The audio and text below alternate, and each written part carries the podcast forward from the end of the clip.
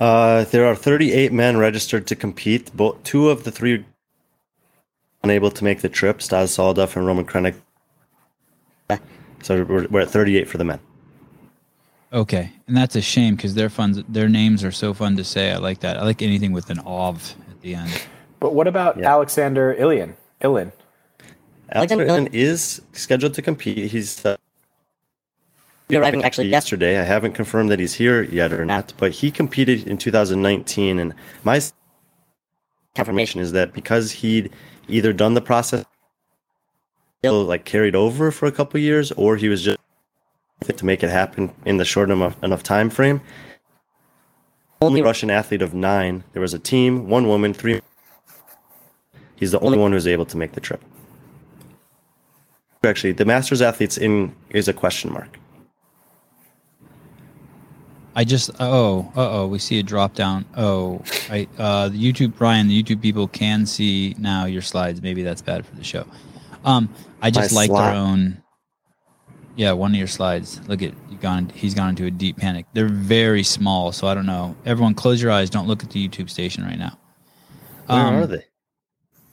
I'm, I'm watching. I have the YouTube chat open in case anyone makes a comment. Trust me, nothing was ruined. I promise, nothing was ruined. Well said. Well said, Ryan. Yeah. Even if it was, that was the right thing to say. And um, I just liked our own video. I have no problem. I like all my ins- own Instagram posts. I always, I always, I'm, I'm a leader. I'm a leader. I lead. Um, so we are going to, uh, Brian is going to share with us places one through 38 of the men. That is going to be the first podcast, episode 90. We'll take a small two minute break and then we'll go through the women. So if you're busy this week and you can't watch the games, don't worry. Brian's going to let you know everyone's placement right now. Um, if you don't want to know how people are going to place ahead of time, probably just turn this show off. Because I feel like we- we have- for all of us. Before we start, and it's all these athletes are incredible, and most people put up the top three, five, ten, or whatever, but not go all the. But this is the top of the sport. So Someone has to finish last, and there can only be one person at each. spot in between. So it's, it's you know, I'm, I'm I'm not athletes. I'm just saying that relative to the field, this is how I think. Yeah. In, in in in all seriousness, I respect the shit out of you for doing this. It's like going to the world's largest dick competition and getting on the table and dropping your pants. I mean, what you are doing by sharing this all the way down to 38 is uh, making yourself extremely vulnerable, especially since you're in the hive. So thank you for doing this. And uh, Hobart and I will try to use our discretion as we laugh at your choices and attack you, realizing that And as always, my my my hope is my hope is that if any athletes see this this list, that they're if they're happy with their placement, that they're encouraged to try to achieve that placement, and if they're not, that they say, I'm going to show the world that otherwise. And if you don't like your placement where Brian um, puts you, feel free right after one of your sweatiest events just to go up and give him a big hug. There's probably nothing grosser and more uncomfortable for when one uh, one of you sweaty athletes hugs us. But I mean, it's cool. It's kind of like a trade off. You get the spotlight on you for a second, but it's also kind of nasty. Yeah, I'll take a- you don't. I'll take a sweaty thing. hug. I'll take a sweaty you, hug You because you are probably sweating right now. profusely. Hobart doesn't know where his sweat starts and, and someone else's sweat ends. I just want you to know I only have a t-shirt on. That's how they do it at CNN too. Don't worry. Let's do this. Okay, Brian. Shall we start at number thirty-eight for the men? I, I don't know if we need to go one by one through all 38, but maybe we show like the bottom eight. Okay. If we can do or something similar. why to don't we just move up them? Why don't we just move up them quickly? Because because he because he took the time to make slides for everyone. Sure, sure. Yeah, that's fine too. Uh oh, I see it coming out on the YouTube station live. He's sizing it. It's fun. It's going to be fun watching Brian's beard grow throughout the week. It's already like two days ago. He looked like he was 18. He already looks like he's 28. Sorry, do you guys want men or women first? Uh, men, please. Thank you. Brian knew that. He just wants to get his voice on the podcast. No, no, no, no. Hobart, what are you wearing? What's your shirt? Uh, this is um, one of the shirts from uh, Ham Plan. What is That hand was- plant? Handplan was uh, our, our um, online programming platform. Oh, that's right. Sorry. Sorry. Was is it no that- longer exist? Well, we're transitioning to CAP CrossFit affiliate programming, but So it, I don't think we're allowed to talk about. We're Yeah. not allowed to talk about that, Brian. Not yet. it's a collective. well, it's not for that's not what this pod. That's not what this. We have a lot of them, Brian. So if you want one, let me know. I'll get you a lot of them. Stuff that's uh, you know, you can't get anymore. Okay, done deal, man. Okay, number 38. Let's see it, Ryan. How can we peer pressure Matt to do a podcast during the games? Let's hurt some feelings. Phase. I don't know what phase means. There he is, number 38. Make them big. You can hide our faces too if you want. Oh man, on the YouTube link, but okay, is up there. Yeah, I can help you out with that. I'm going to make mine full screen. Bam. Alexander Ilin, number 38. This is the guy that's in question whether he's even going to make it. here to the Devastating. Event, right?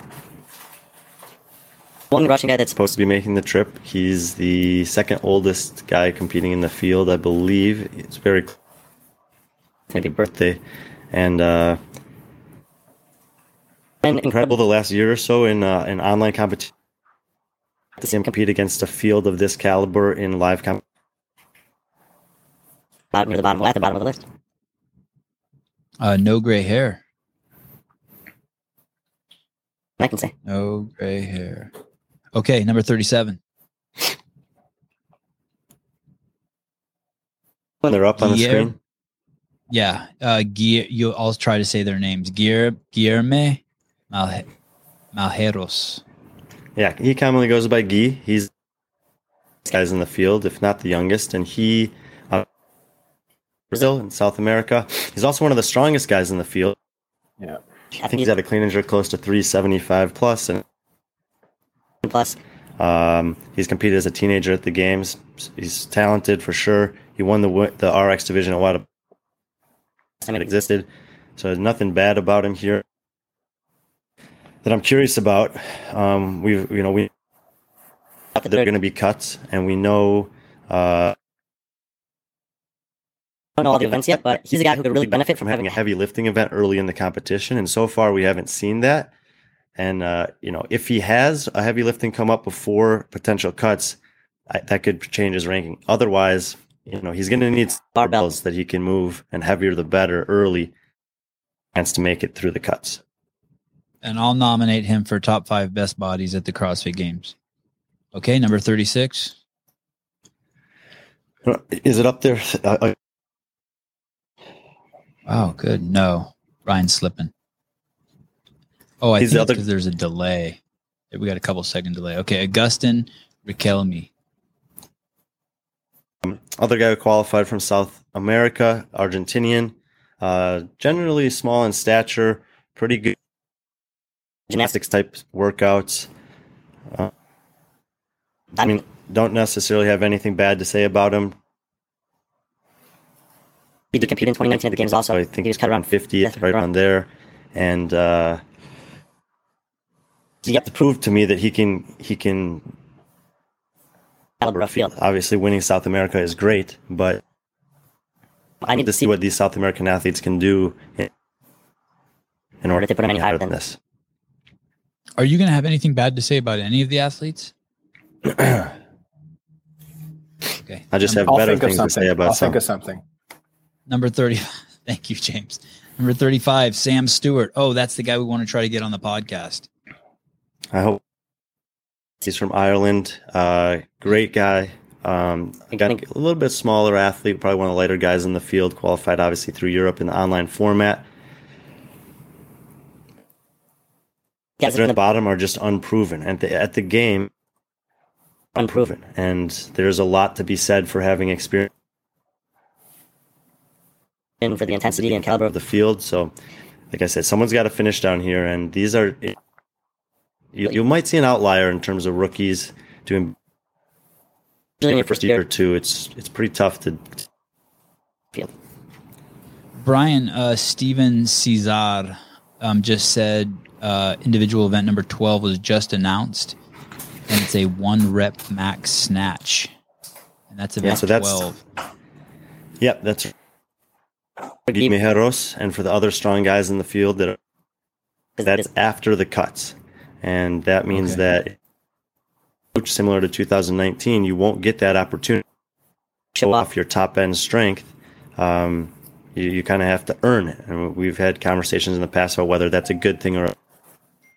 We're, we're I'm assuming- that there's going to be some tests prior to the that will uh, allow athletes to flex their um, so if that's the one, the one rep max test for the weekend And it's after the fact, then a guy like Guy Malheiros won't for the event. potentially event win or top finish, and the sought after and coveted points that come along with that. Okay, understood. Uh, number thirty-four, Dylan Vowell. Not it. Oh, that's not number 34? Let's see who number 34 is. Maybe my notes are all screwed up. Oh, yeah, sorry. Georgios Let's call him George or George George. George George Karavis. I mean he's uh he's Greek. Um, uh, one of the athletes coached by Facundo. He's uh, looking. I've, I mean, he's looking to basically. Greek Greece has some top end athletes that aren't getting The last two, big time athletes to get through. One around suspensions right now for steroid abuse. George Just very good. He was fifth. fifth at uh, strength in depth the year that Matt Fraser won it. He competes at Dubai sometimes and has done okay there in pretty competitive fields. Um, younger guy uh, needs to needs to prove himself on the stage for me to get any higher than this. Uh, two quick uh, things. I think it's horrible that Brian's shitting on the whole entire country of Greece by suggesting that the other two athletes were on steroids, making possible implications that George is. I think that's not not right. And number two, we don't know that they abuse steroids. We just know that they took them. Okay, go on. Number Fair enough. And I did. I wrote an article about to the competition, or he was a, a part of an article I wrote. It's about how important it is to him to play fair and to reestablish the fact that not all athletes in Greece do that. So I'm trying. Wow, this is a this is a great name. Thank you, Brian. Number thirty-three, Uldis Upenieks. God, I hope he does well. That's a great name. It needs to be said a lot. If I'm not mistaken, Uldis Upenieks is the five-time reigning national champion from Latvia. He competed at the games in 2019, and I think he got cut in the third round of 30, along with people like Samuel Kwant and Jeffrey Adler. He's a very good, one of the smaller guys, maybe the second smallest in the field, sh- shortest at least after. And uh, you know, great guys from Europe on this list here at the bottom, and and I just think that the men in Europe are they're not they're not at the same caliber of the women in Europe. Through the online qualification, Uldis is a guy who's been before exceptional in that online format. He qualified as a national champ experience. and you're seeing a theme here with the guys at the bottom. It's you got to show me what you can do in these competitions, and because of the nature of the, we haven't had these guys come through regionals and go 16th, Make it through or 10th, 7th 7th, and finally get in. So So a lot of these people are new in this format. They've got nine tests to prove themselves, but for me, Uldis is still down here needing to show me what he can do. And although that's uh, a pretty small representation of him in that picture, I will rank him in the top five best bodies. Also, You're gonna run. maybe. Uh, number thirty-two. So this is a bit of a departure from the last couple of guys. Is he up there yet? Yeah, Jason Smith. What an amazing physique! My God. I do think he's the um, incredibly experienced at blown away with what he did at Dubai the last time he competed there. Finished in the top ten against a very good field where a lot of these guys were in it. Uh, he's I think that you know he's basically dom regional once again. No one has been able to catch up to him there even as he's getting older. Um, but I do think that there's a, especially in the guys side, we haven't seen anyone of this age do well at the games yet. So I think, you know, maybe he'll prove otherwise, but I expect him to be not, no disrespect to him, but Look at that muscle on his forearm touching his bicep in that picture. Do you have that muscle, Hobart? No, Oh, nice bicep though. thanks, man. You're welcome. Okay, number 31. I I think this is Oh no. Oh no. There was someone has to. Oh, buddy, buddy. Royce Dunne, superstar of the Sevan podcast, trains with the great Rich Froning at the Mayhem Empire, and Brian makes his first stumble. Could be, could be. We'll see. But Royce, uh, incredible guy, an incredibly gifted athlete. Doesn't make He your just- the one year he was at the games before, he didn't do it. So I've got him down here, pretty similar to where he finished that year. And um, I, I, I hope the best for Royce. I love him. He's so fun to watch. He's very good at a lot of things, but we're going to see pretty quickly how good this field's about to get. Um, this would be a good time in the YouTube chat to someone just write "eat a dick, Brian" or something. I mean, just you know, exp- let, let it fly. Number I'm ready for 30. it. I'm ready for it. Number 30.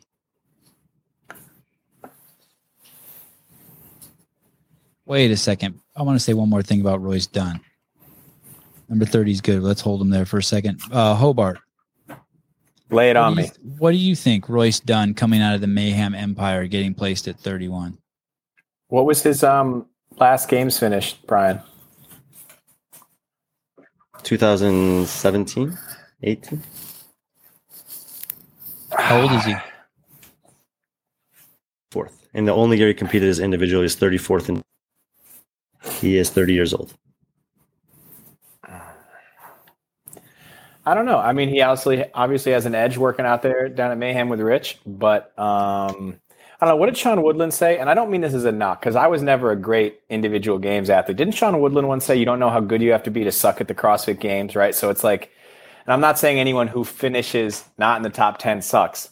What I'm saying is like, I think the margin of error between that field. I'm sitting on the fence basically. The margin of error in that field is so small. Like the gap you know the little differences between 30th and 20th are really tight so um you know i don't think brian's handing out a bad bad deck there but hey with rich's experience i could see i could see him getting close to top 20 and top 20 i think is very very hard to be in so Number 30, Henrik. And then his, his last name has four A's in it. I'm pretty sure that breaks some sort of rule uh, for names. Leinen, we're going to go with. Okay. Rookie He at the games. He's There he from is. Finland. We've got obviously Jonne Koski, another Finnish. Probably not uh, Mikko Salo. So there's some great. And Henrik's. Uh, I don't know too much about him. He's probably the guy I know the least about. about.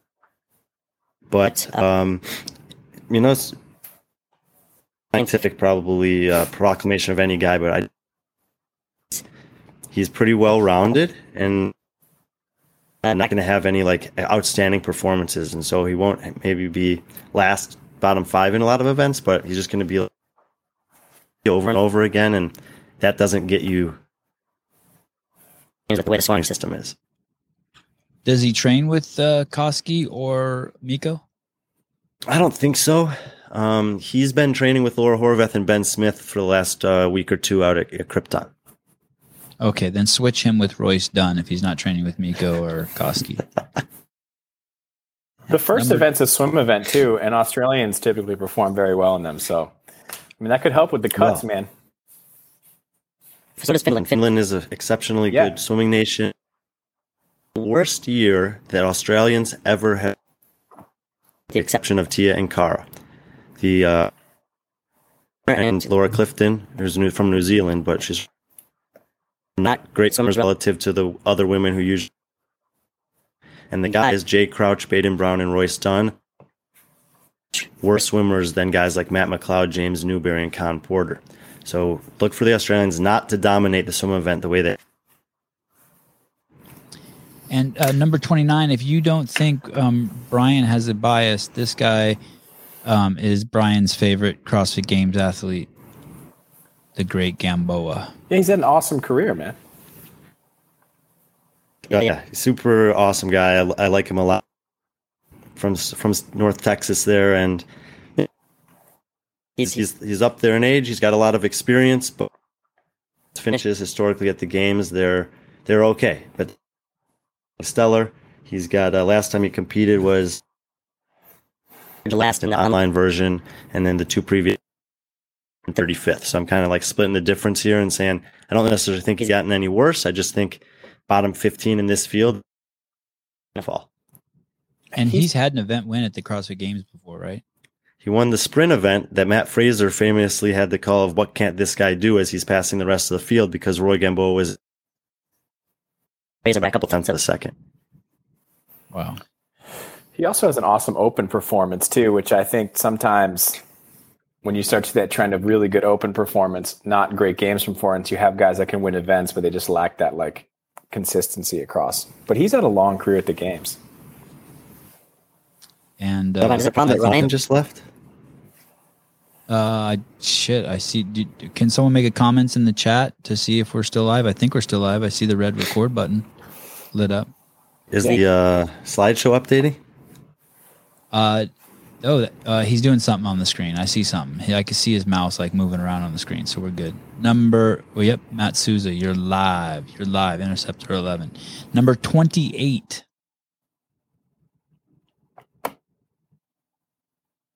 Or 27, or just anything that we haven't seen yet. Oh, S- Savon's 28 gonna. Oh, come he on. beat your boy. Ro- Royce Dunne. Come on, buddy. Okay, Colten okay. Mertens. So I had had Colten Mertens as high as 18th in my. And when I found out about as events started to be, and as I found out about the cuts, I just kept having to drop him down. He's a guy who can definitely win events at, at the games. I, if they come out, he could beat every single guy on this list in those events. We've seen the exact opposite of that in terms of events. So, f- on the swim, he's not going to be good on the sprint. He's not going to be good on the fields. He's not going to be good on the pig. He's not the ski erg, and uh, well, he probably won't even get to the heavy snatch where he also wouldn't be good. There's got to be some events, but they haven't shown up yet, and they're just running out of events that we don't know about before the cuts. So what I'm kind of worried about events are going to be towards the end of the weekend, and he won't even get a chance to participate in them. Let, let, And let me you're ask still you this. putting him at a 28th? And you just bash Royce Dunne down to the bottom of the list? I think saying. in general, Just- Colten just Mertens thoughts. is fitter than Royce Dunne. Boom. That's what I wanted to hear, people. Let so let me ask you this brian if this is this makes sense I, I i don't know i don't even know how to think about this really logically but everyone you're saying though that this guy will make it to day three of the competition because Who? he's number 28 colten mertens to the, he'll make it to the if he were to if he was actually 28th he would make it to event 10 which is the first day of the third event the first event of the third day of competition Okay. Okay. And then and then let me ask you this if cuz maybe this is a question for Dave. Since we we were told that it would go 40 40 30 20 right? Mhm. The cuts. So that means the first day since there's only 38 people or or after the second day only 8 people will be cut. Whereas Correct. if everyone showed up it would have been 10. correct Okay. Uh, Colten, I um, I apologize. Number twenty-seven. He's going to outperform everybody's expectations on the pig. I'm calling that right now. He's not going to end up like Taylor Self, get folded in half underneath it. Exactly. Good. Number twenty-seven, Brandon Luckett. I don't think he's going to make it this far. I mean, we'll see with the elbow but there i don't yeah, the s- elbow. i don't see anything that's been announced yet that i think is going to elbow um so Okay. i think he'll be all right this is where he falls I think the swimming and the paddle is going to whatever the paddle event is is going to really, really aggravate that elbow. He was pretty upset Okay. about the cuts, too. Yeah, he was he was pretty vocal. he was. Uh, okay number twenty-six.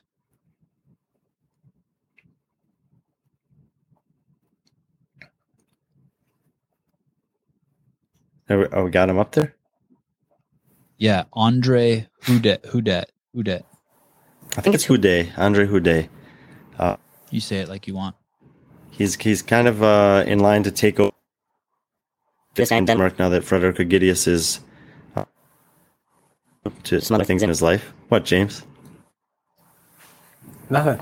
Oh, I thought you were. I'm listening. I'm listening. I'm taking it. I'm taking it in. Um, Andre Houdet is extremely real athlete. He's very very like very very well prepared. I think that the the fast paced unknown where you have to go really outside your comfort zone at the game, food prep and warm warm up time, and all these other things is going learning curve for. I think he has potential to do a lot better than this at the games in future years. but I think in his rookie year, finishing finishing in the mid twenties is uh, is a good spot for Andre. But without any, what other live experience have you seen with him though? Because he's 27 coming in at this, and you're ranking him. I mean, I think pretty high at the games. How many Uh, different countries are represented at the games this year? Sorry, Brian, were you going to answer a question? Sorry. Yeah, Let him To- answer. I'll count. Yeah. Well, total countries for competition is currently at 41. Uh, question: He competed the sanctionals. He competed strength in depth and fittest in Cape Town. At strength in depth, he Town he was sixth, but it was a small field, and he was tenth at Filthy 150. There were a lot of games athletes in all those fields, so he's got potential to to do well in live competition. I I really think that he's going to. Um, I think he'll learn a lot this year, and if he's able to qualify again or two, I think he can he can be pretty. You know, maybe ten places higher on this list. Uh, number 25. This is one of the most intriguing guys in the field. He's another one that I don't know too much about. He's young. He's, he's it's Luka Djukic from Serbia. His, him and his brother are both competing here, and we'll get to Lazar later on. But um, I think he's pretty young, and he's got uh, does not have a ton of competition experience. I was, I mean, I that he um, did as well as he did in the uh, against your brother and getting to train there is great. But he only did one away, which was not a super stacked field. There was some good. He was 16th, and uh, you know if you relative to a lot of other guys in the field, like he barely snuck into the quarter, 52nd out of 60 qualifiers in Europe. He did finish third, and really don't know a ton about him. I've I talked to Lazar for a little bit, and uh, sounds to me like he's the less developed and less experienced version of his his. brother, and you know he the fact that he's making it at this age is awesome. I think that he will be like I think he's good enough to compete at the games, but if he finishes 25th, I think uh, there's a good performance for him this year. How old is he? 22 or three. Damn. Got another one Okay, of your boys 20 coming up next, Seva. I saw him. I accidentally saw him. I accidentally saw him. What did we do? We just like to pick people to be on the Sevan podcast. We just pick people who are going to be in the bottom, the bottom forty. No, uh, no, no, Zach no, no. Watts. We've had a lot Zach of guys on the show, so you know. Zach Watts. So similar to Guy Malheiros here. This is a guy who has similar lifting numbers to him. Top top end could be top three, if not winning that snatch event. If you were able, he snatched three ten at the Mid Atlantic, and he said he had more. He probably he's not gonna get to that event, and that's kind of I think is a loss. This is one of the things that's I would prefer, and I, I haven't seen the total programming, and so I I, I will. I have to say that like until I see the total programming, I don't like making comments like this, but people love seeing heavy lifts. And when you have the heaviest lift coming after the cuts, sometimes by nature you just miss out on seeing the best lifters in the field. And if Zach and Guy don't get to participate in that snatch, then we probably won't see a 315 snatch. And I know that every fan of the sport would love to see that. So I would consider that a bit of a loss if those guys don't make it there. But it's going to be tough to make it there. It's a really good field. You'll see pretty much from this point on, these guys are very, very good. So I'm, I'm actually feel like I'm ranking Zach pretty highly here. I think a lot of the workouts that have come out will favor a little bit of bigger, stronger athletes so far early in the weekend. Maybe not the swim event, the Husafel event, maybe not the Maybe not the handstand. walk. And so you start to see like he's probably going to have this kind of. And I don't, Ultimately, I don't think it's gonna be enough to get him to the snatch, which is I, I know he'll, if that happens, I know he'll be really bummed about it. I, I'd like to see Zach's uh, confidence skyrocket.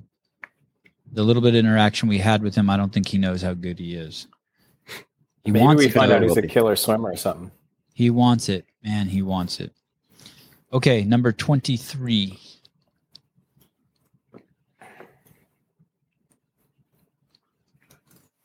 Or not? 23 should be Baden Brown. Is that right? He's there. Yep. Bayden, so um, phenomenal athlete, really out of all. Uh, he competed in both of the Australian cross sanctionals. He was second the first year, third, the second and third at those two competitions. He did compete at Dubai, one, which is not that great. He got off to a pretty bad start at the semifinal. Consistent long endurance events are probably not his forte. Everything else, he's he's good, and so I think he can you know be flirting with middle of the pack in this field. Um, he has been to the games twice before, but they were each of the last two years, and he actually had.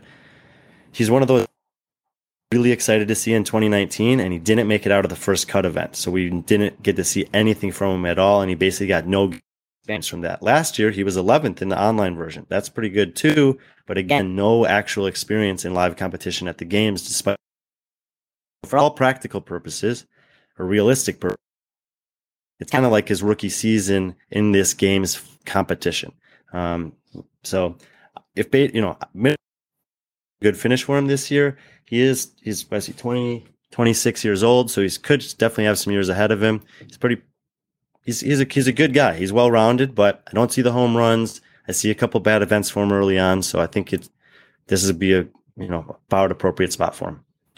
Brian, so you're saying this guy got 11th in the games last year, and this year you're ranking him at 23? Yeah, yeah. Well, yeah. I don't think 30 guys in the field last year. They and they weren't the 30 fittest guys on earth because the season got cut short and guys who'd been, you know, a lot of them qualified through the open is how it ended up happening and I know that people who do well in the open can also do well at the games, but there's also people who do well at the open that don't ever make it to the in the old format. And it wasn't I would say relative to most years, definitely relative to this year, in my opinion.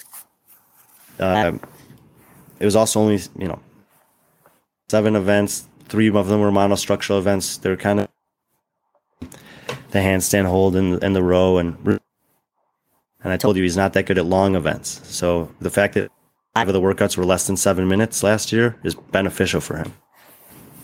Ouch. Okay. Number 22, Sean That's Sweeney. not it. It's just a fact. Uh, I'm Sean Sweeney. Facts. Some facts can hurt. Yep. So, like I s- Fast. now we're getting into this realm right here where we're looking at the cut line and Sean Sweeney and some of the next couple guys you're going to see, I view going to be the guys right there. Um, Sean should get off to a pretty good weekend. I think he's going to do great in the water, possibly even top five. finish. Uh, I think he'll be able to flip the pig. I think he'll be able to sled. I think he'll be mm, average on the run in the handstand, but from the, I think he'll be inside the top 20 at some point early in the competition. Um, he has been to four in 2019. He was 24th, so he almost he pretty far in the cuts. But in 2018, he was 22nd, and that's kind of the one I'm looking at. So he has that experience, and it's right in this realm being here. I think that the games field this year, in terms of depth and caliber, is similar, but he has a little bit more experience than some of these guys. So I put him kind of at the back end of the more, but definitely with the opportunity to make the cut. And I think that actually just he's he's very good with the fans and the crowd, and I think it would be awesome if he makes it through the cuts. So he's right there flirting with it in, in on my rankings. What's the highest he's ever finished in the CrossFit games? Uh, 22nd, 24th, and 30th are his three previous finishes at the games. Wow. Okay. Number 21, Tim Paulson. Oh, that's good. That is Were you going to ask something about Sean? I just want to know if he's going to wear his cowboy hat during the swim. Yes. It's the starting line. Uh, Paulson. So uh, making his fifth games appearance, he was 14th on. So you're like Bayden Brown. He missed the cut in in first cut the year before that, and his previous finishes were 29th and 19th. So we, those are the two years, 2017 and 2018, that I'm kind of looking at. He's 31 years old, but there's a lot of older guys in the field, and I don't think that that's too old to be detrimental to him. He says he's healthier than he's ever been coming into this games. He's Experience goes a long way. away from him. So he's done it a couple of times. He's going to be ready. He'll know how to manage his body and his week. He does have a, a young kid, but his whole family will come here and be supportive of him in that realm. So I think he will have every opportunity to make it. I have him just here one spot out of that kind of cup position, but very close to 20th comes come Friday night, Saturday morning. And he he blew that rope climb event in 20, 2019 too, and I think he's got an axe to grind, man. So I I'm a big Tim Paulson fan. I hope uh, I think he can squeeze up there.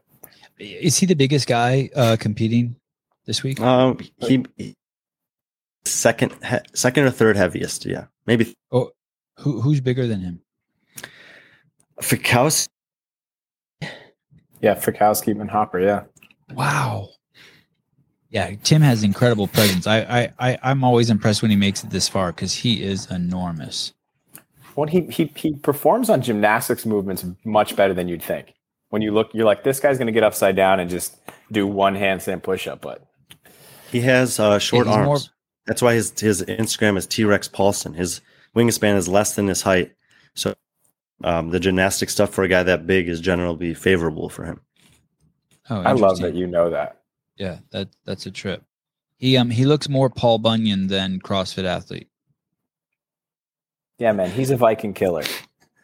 And it's Um, Jay Cr- compared to yes, the next guy. number twenty, Jay Crouch. We just did a interview with him that I think that went up this morning. say this is a bit of a, a risky pick for me to put him ahead of guys like Tim and Sean. Doesn't have the experience. Um, you know, some of these workouts aren't um, aren't amazing for him, but I think he's. I kind of I think he's like Zach Watts, better than he knows. You know, when he was when we talked to him and he said none of these workouts at Torian Pro are really good for me. Still was one point away from winning the competition. And I mean, look, there's like there's good guys in Australia that didn't make this competition, like James Newbury and Khan Porter and Luke Fiso and a couple other guys. So um, I think Jay is uh, going to surprise some people this week. I think he's going to have a lot of performances in the 10 to 20 range. And if he's able to do that consistently through the first couple of days of competition, last couple of days, and I, that would, I think, would be Jay Crouch is also poster boy material for uh, CrossFit, squeaky clean. He's got a hell of a like. He's got a crazy cut up haircut. You want to watch me stumble through a interview? There's nothing to talk about with this guy except like just dandelions and puppy dogs. Jay Crouch. Yeah, girlfriend is coaching him this week. It's Maddie Sturt, and she's been. Um, so he's got a little bit of his coach is Rob. He'll be checking in with him, so he's got a lot of experience in his corner to help guide him through. and he's a form he's a he's a really successful team athlete too and i think they have better headspace coming over to individual like Vellner is a good example of that What That's Vellner was a team athlete? yeah It was. Oh shit, I didn't know that. I, I feel like that. Wait, what do you explain that, Hobart? I feel like that's just some like some sort of bias to validate your Oh, it's twilight fa- years on the team. it's a thousand percent bias but i will say my competitive mental headspace got way better after team because you got to learn how to deal with other people's shit not just your own and um, that really makes you check your own i think i think it really helps your own personal headspace way more Number if you're a good team athlete you're good team didn't, athlete. Sevan didn't like that No, I did like that. I did like that, and you were a good team athlete. I just have to keep moving forward. When you guys Sorry. say stuff, I actually hear you and listen. I just pretend to not acknowledge you. fair Uh, number 19, Will Moorad. Hmm. God, he got huge over the last 10 years, huh? Will Moorad is I believe he's one of the fittest guys on earth, and he's just never 100% healthy. Um, he's been to the games twice before. In 2014, his rookie year, Incredible. incredibly difficult Central East Regional. He made it, ended up taking 14th at the games, which was a great finish that year. Back until 2019, and he made it into the top 10. So he made it through all the cuts. Now there were he got injured, and so he was basically limping on one hamstring through. So he didn't get to see. He I think he would have actually done uh, like maybe fifth, sixth that year if he had been healthy Obviously, would be a, a great finish to have. But into semifinals, and he was healthy enough to some back problems this year. Um, so even here at eight, his lowest ever games finish in three appearances, and obviously, I, I- um, he's an interesting guy. Like I, but he Could also push for top 10. So I think he's got possibly the biggest range of finishes of anyone in the field. That's super. Uh, there, that's exciting. there is. Say that again, Hobart. Sorry. Oh, it's just exciting. But I do think too, like being healthy is part of your fitness. So that. Uh, in that 2014, the year he made it out of the Central East Regional, there's a behind the scenes on that too, which he played a, I think, a pretty big role in. I think Rich was there also, right? Was that the only three year? Not sure. But he was a very impressive athlete, not just as a CrossFitter, but he was an incredible mover. Number 18. Wait, what? Okay. Wasn't oh 18, yeah, yeah, yeah. Sorry. You did say Will Moore at 18, but we didn't correct you. We just let you just roll with that. my bad, my bad. Number 18. Alexander Caron. I know you like to say his name. Sorry, Brian. Go ahead. Alexander Caron. The N is silent. They're kind of silent. But uh, yeah, so there are six Canadian men in the field. This is the first one to pop up on my list. And I put up a post on Instagram a couple, maybe a week ago that said, which of the Canadian men do you think is going to do the best? Because this is a super strong contingency of Canadian guys. In sixth place in his rookie year in 2018, when he had to withdraw due, due to an injury from slipping on a wet platform during the CrossFit. Get to see his potential that year. 2019 didn't made it and finished 16th in the online format. So he's one of these guys that's been there a couple times, but never really been there and had the chance. The whole thing. He has put himself out there and competed in some of the better competition. He was 16th in Dubai, 8th at Rogue, and 6th at Mayhem. So he's got some competitive competitive ex- uh making it through the Atlas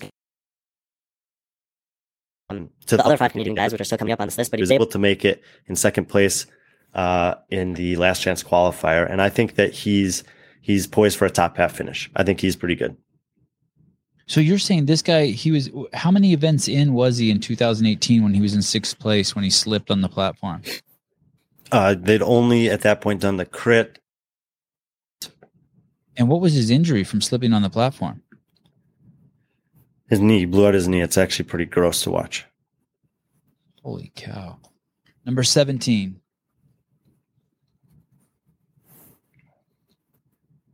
Was the platform wet? Was it sweat? It was raining.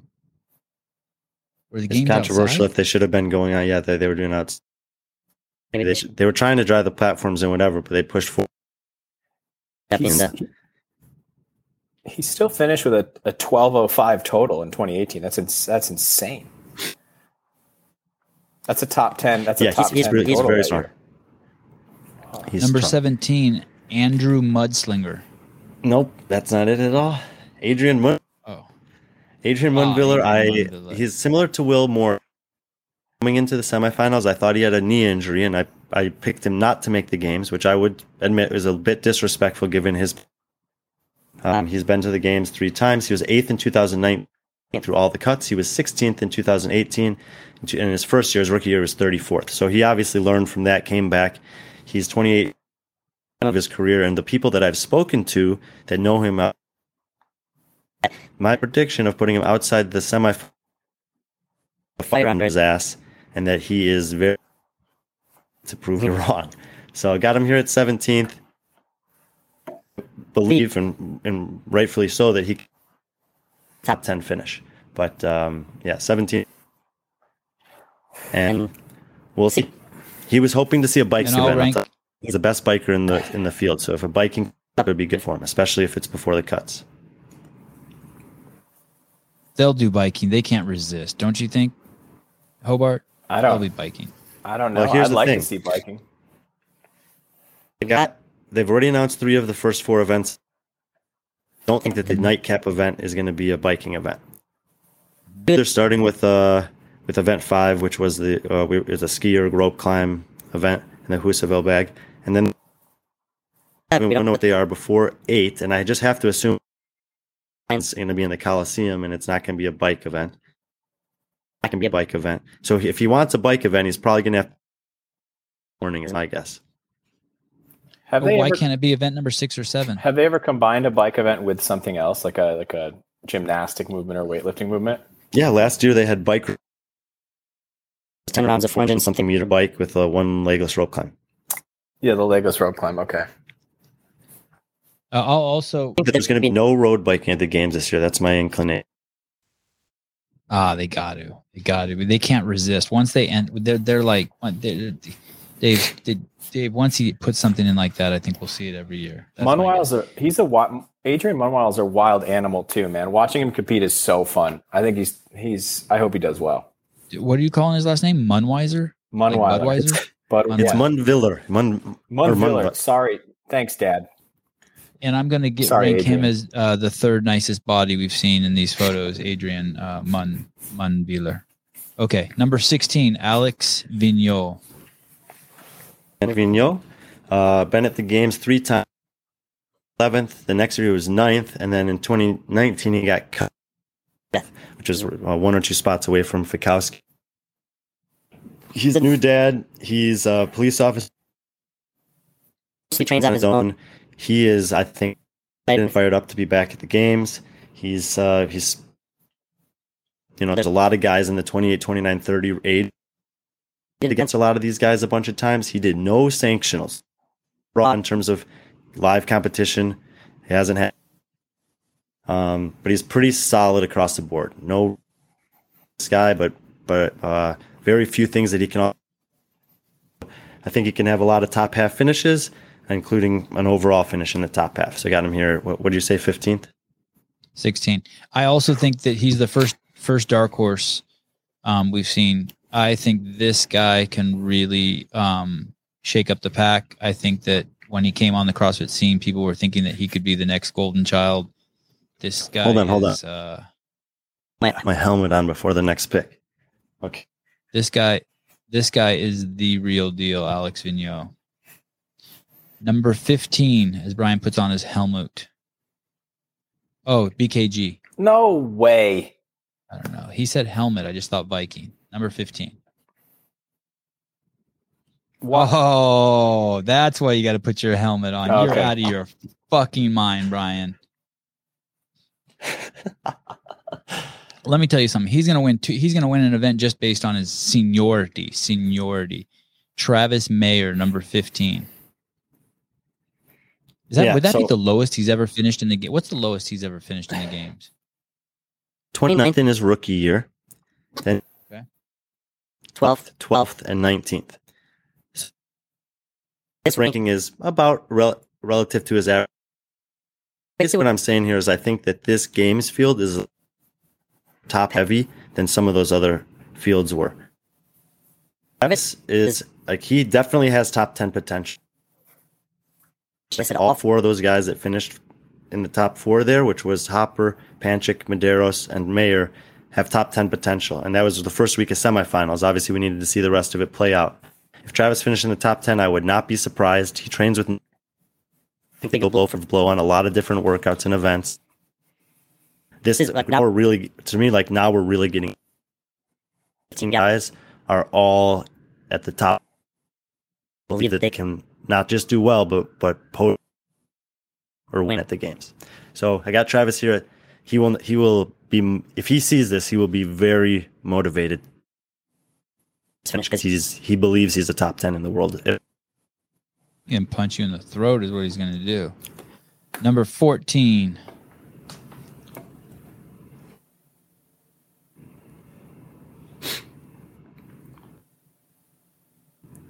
Is he up there? Yes, Jeffrey Adler. Is this the first guy we've seen who went to the games last year? Yeah, and there's only three. There's only but Jeffrey Adler was fifth last year at the game.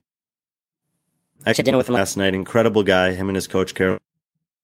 Very, Very- good ambassadors of the sport. They own an affiliate and job. They uphold movement standards to the. He's one of the only guys in the field that doesn't use Olympic lifters, and he's else. He's uh, won the Open before. Actually, yes, he did. Um, Yep. And he's uh, um, I think that that you know, he he was 2019 he was, and, And he's he's had, had- some kind of up and down finishes years 19th in Wodapalooza 13th eighth at Dubai in a really good field in 2019 20 Did that that fifth place finish. No dis no disrespect to Adler format, but I think it was more indicative of the format than his fitness relative to the rest of the field. If he's able like if he's able to do it words on that. But until I see him do a 15 and place in the top 10 at the games, I still don't in the world. I'd like to interview him. We haven't interviewed him, right? we have not and he yeah, he'd be great to talk to. He and yeah, he and his coach, uh, they own CrossFit Wonderland. They're uh, she's she's amazing. He's awesome. That's a cool story. They What both state is started that in? at the games in 2016 and 3 years later he was on the competition floor and she was coaching it. Yeah, and Oh, she's done uh, she's done translating for seminar staff and uh, super super awesome crew. What language? What language? French. They're up in uh, Montreal, right? No, I think so. Yes, yes, French. All right, number thirteen, the Great Saxon Panchik. So This will be his fourth time competing at the games and he's only 25 years old. It's a pretty impressive resume. He was 19th in his rookie year ninth in his second year that was 2019 so he made the cuts and he basically finished last because will moore had finished the weekend in 10th with the injured hamstring and he was uh, 21st last year in the online uh, version he didn't win a single event at granite games granite games beating chandler smith which was to me was a because I was expecting Chandler to win that competition. If Chandler, the guy who thinks he can win the games, top five at the games, which a lot of people, I wanted to see that dominance there from him, and instead it was Saxon that was running the show from beginning to end of the weekend. I don't know if he's a top ten game, um, but I think he can push for it. He's very consistent. He's very sticks, and uh, yeah, I mean, to me, this is a uh, that's reflective of the fact that I really respect him as a as an and maybe two of the greatest training partners to ever be, you know, to, to maybe the be- best training trio in in games history. At least at least deserves an honorable mention, being that he's training with uh, Scott and his brother Scott and who's the? Spencer. Spencer, what's wrong with you? Bro, Brian, when I, when I, when I stutter, you guys just throw something in there. Just throw a name in there. It's, it's this is like ad libs. I just wanted to watch well. you be uncomfortable for a second. That's what I was I really know. trying to do. Let's I knew show that we work Spencer's well together. You guys just like we can share each other's senses. Like you know, um, Brian, there was one thing I missed here. You said he'd been to four games, but the only placements I heard you mention were 19th, 9th, and 21st. What was No, this will be his fourth. This will Oh, be this his will fourth. be his fourth. Okay, my bad. All right, I'd love to see him do well. I'm I'm I'm I'm interested in getting into uh, him becoming a fan of Saxons. I want to be a fan. Uh, number twelve, Lazar. Wow. Lazar Lazar Djukic is one of the most fascinating men at the field for me this year. He's 25 years old. It'll be his first time competing at the games. He in 2019 he qualified as Serbia's national champion and turned down the opportunity to come because he felt like he wasn't ready. A lot of people think that a lot of national champions they all showed up to compete anyway. He was no, he's second place at German throwdown, excuse me, but he really, really stands out to me in his resume is that in 18 and 20 seasons. He was 11th and 5th. res- The year that he was 5th in Dubai, the podium was Vel, Roman Khrennikov, BKG, and then him. He's very good swimmer. He's very good aerobically. Very good on high volume wall balls, uh, rowing. He's won open workouts before. Gymnastics is not an issue for him. I actually don't know what an issue for him is, except for maybe like Strength. but he's Strong. Lazar Lazard is, I think, is very good. I think he's poised to be in the conversation for um, for rookie of the year this year, depending on a couple other placements uh, on the, both the men's and women's side, really. Uh, and he's uh, yeah, I, I mean, I could be way off on this one, but I ju- I think he's I think he's up there. Um, I think he's up there. You just got I, the phrase "pain pain cave hero" popped in my head the way you described him. That this guy, this guy can Yeah, go. he, yeah, he knows how to hurt, how to fight, and he's he's tough. He's tough. I will be. I'm happy he's in the field. He's the type, and I'm real. I'm like I said, I'm really excited to watch him compete this week. outside of Colten Mertens, I think the most confident person we've had on the podcast is number 11, Samuel Kwant. And man, I was I was for him in the top ten. I Won't be surprised if he finds his way into the top ten, but I kind of I need to. Um, he uh, at the Atlas Games, he was online. He was trying to compete live. I think he's seventh worldwide in the Open. Obviously, that's incredible. Eighth at Wodapalooza one year he competed there, and then he had he took 22nd at Mayhem. It was a really, honestly, a pretty poor performance relative to what he expects of himself and what I would expect from him this year. I think in the last couple years changed his training a little, increased the volume, which seems to have, seems sounds like it's a good thing. So I think he can make a push for the top 10. I'm just having to put him. And uh, from talking to him, it, it, my words, not his. It seems like he has gleaned, gleaned, gleaned some of the uh, Froning mojo that he he he wears that mayhem empire uh, training with pride and that he'll have a lot to prove what will be interesting with him and jason hopper will be how they react how their confidence will be influenced by events that don't go well and that is going to be very interesting for samuel and uh, hopper number 10 here we go well before we get to number 10 uh, james you had said basically that like in the beginning of this podcast that number to to make it to the games. You you quoted the great Sean Woodland, the voice of CrossFit. You had said that. uh what did you say? Something about you don't know how you don't know how good you have to be to suck at the CrossFit Games. Yeah, you I think that's how- what he said. Yeah. So and then and then after that, you followed up with like the top twenty is like really like. I don't remember how you described it, but you were describing it as even more elite. Like this is a crazy group of dudes. So, do you have anything you want to say about these top ten guys? I honestly, I just think it's the same thing. It's like they just don't falter. Like everybody's always like, "Well, the games throws weird stuff in there," and it's just like those top guys don't falter on the weird stuff. Brian's gone. Oh, But, sh- um, show's over. Good. I got to take my second pee of the game of the uh, show. Yeah, that was always unless you had someone like I mean, even with like you look at Matt and that that top ten, they're separated by like when they get into those events, just small little differences.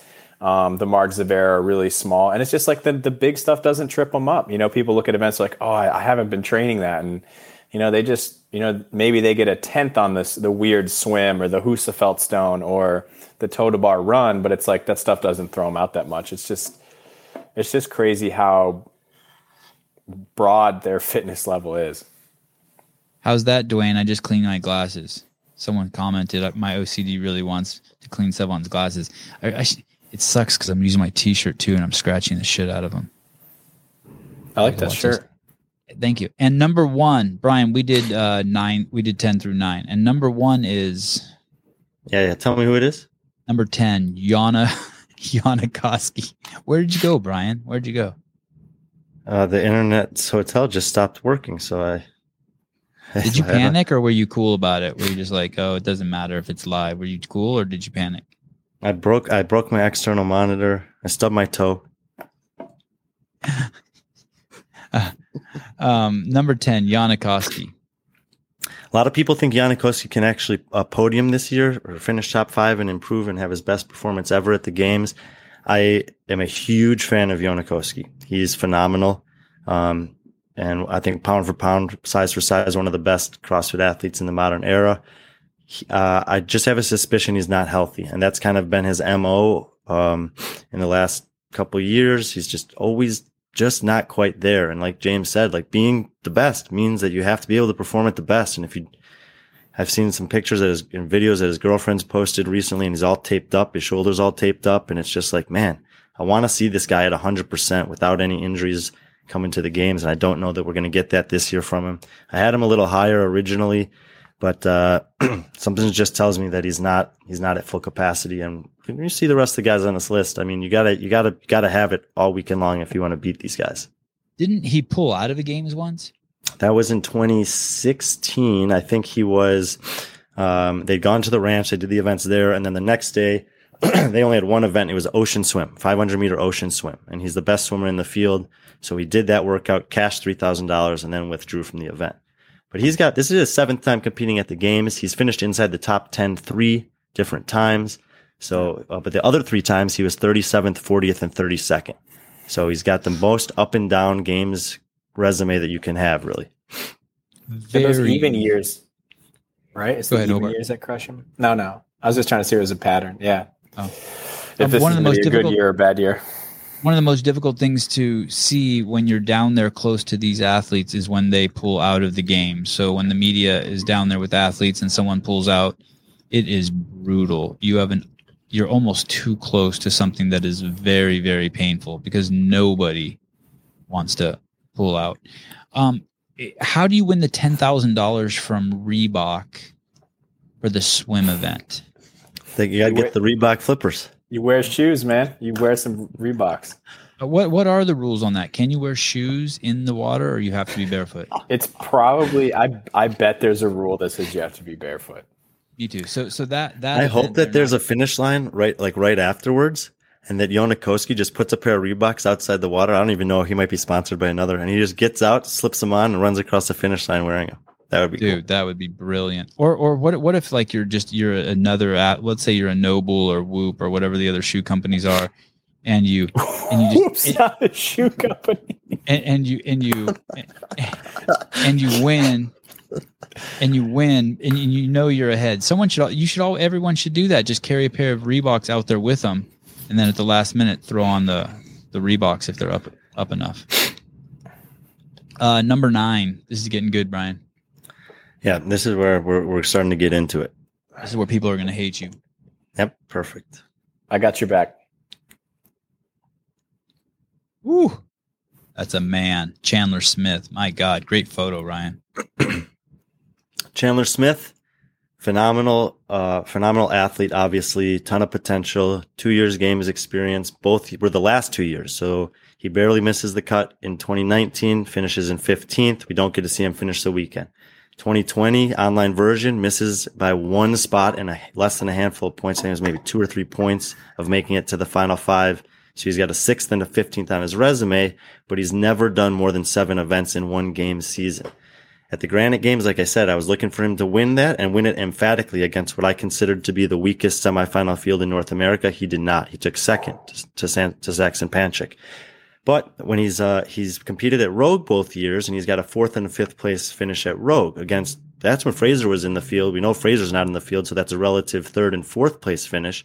And guys, the really good guys show up to that competition. But I think that this year's games field is stronger than either of the Rogue fields that year. I think a top ten finish would be um, expected for Chandler, and pretty much every spot up the la- the ladder from tenth is a good accomplishment for him. If he finishes inside the top five, like I think he's got a narrow range of finishes, like six to ten. I think top five would be tough for him, but I think he's a pretty good bet for a top ten finish. what number game is this for him Third in a row. so, So after no- this so after this year could he make i don't remember seeing him in your all-time in your all-time best list Yeah, yeah. So after this year, maybe we'll consider it. I think we'll, we'll have to run that back at some point after this year because I think a lot is riding on this year for a lot of guys. Okay. So okay, so he wasn't on your list. Correct. Okay. Sorry, I'm texting texting and podcasting at the same time. Um number 8 Cole Sager. Yeah, and this is also his eighth year at the games. He's 30 years old. He's one of these guys that's 30 plus that has a chance to get on the podium this year. I do believe that could have his best season at the games um, if everything goes right for him. Especially the notable thing to me is he's beaten Noah Olson the last two times that they've lined up in competition against each other, which was this year at the West Coast Classic, and then the last time that we had Wodapalooza, where he actually tied Vellner on points and lost on a tiebreaker. And there's very, very few people who have ever beaten Vellner in a live competition outside of the 2019 games. So Cole has the potential to hang with the best in the world and beat some of the best in the world. Obviously, Noah was second one year and he was in the top five last year. So when I say that we're getting into the thick of it here and I talk about guys like Jonne Koski and Samuel Kwant and saying like, if they want to have their best finish ever, these are the caliber of athletes that they're going to have to beat. Um, Cole has very few weaknesses. He's incredibly mentally tough. He knows how to navigate the weekend of the games, having done it many times in the past. And he's the type of guy who usually gets better as the weekend goes on. So look for Cole to be inside the top 10. I've, I've got him at eight. Is this um, Chandler's um, training with uh, Ben Bergeron now, right? Yep. So they're on the same contingency, the same, same team, so to speak, this year. Is this is this Chandler's first competition um, since he's been training with Bergeron? Uh, Well, well, granted, Atlas games. Hey, Granite games. Sorry. And, and and how did he do there? Second, Who took first? Saxon Panchik. Okay, God, you. And then you- Brian- you, you're talking Brian down said it to was- me like I should memorize that shit. I know. Talking Sorry, down. you were just trying to create conversation. I'm just fired up. I just, you know, Brian did say that was the weakest um, qualifying event, which is devastating. Ouch. You don't think Chandler Smith was just sort of like doing that thing where you know he's this is a good point. for it? This is a good point because Bergeron's athletes in general, in general, always pre- pre- prepare for the games and expect to make the games. So when when talking about any of his athletes, you have to keep in mind that their their relative fitness could be a lot better now than it was uh, six weeks ago. He There's seems to be very good at prepping them for that.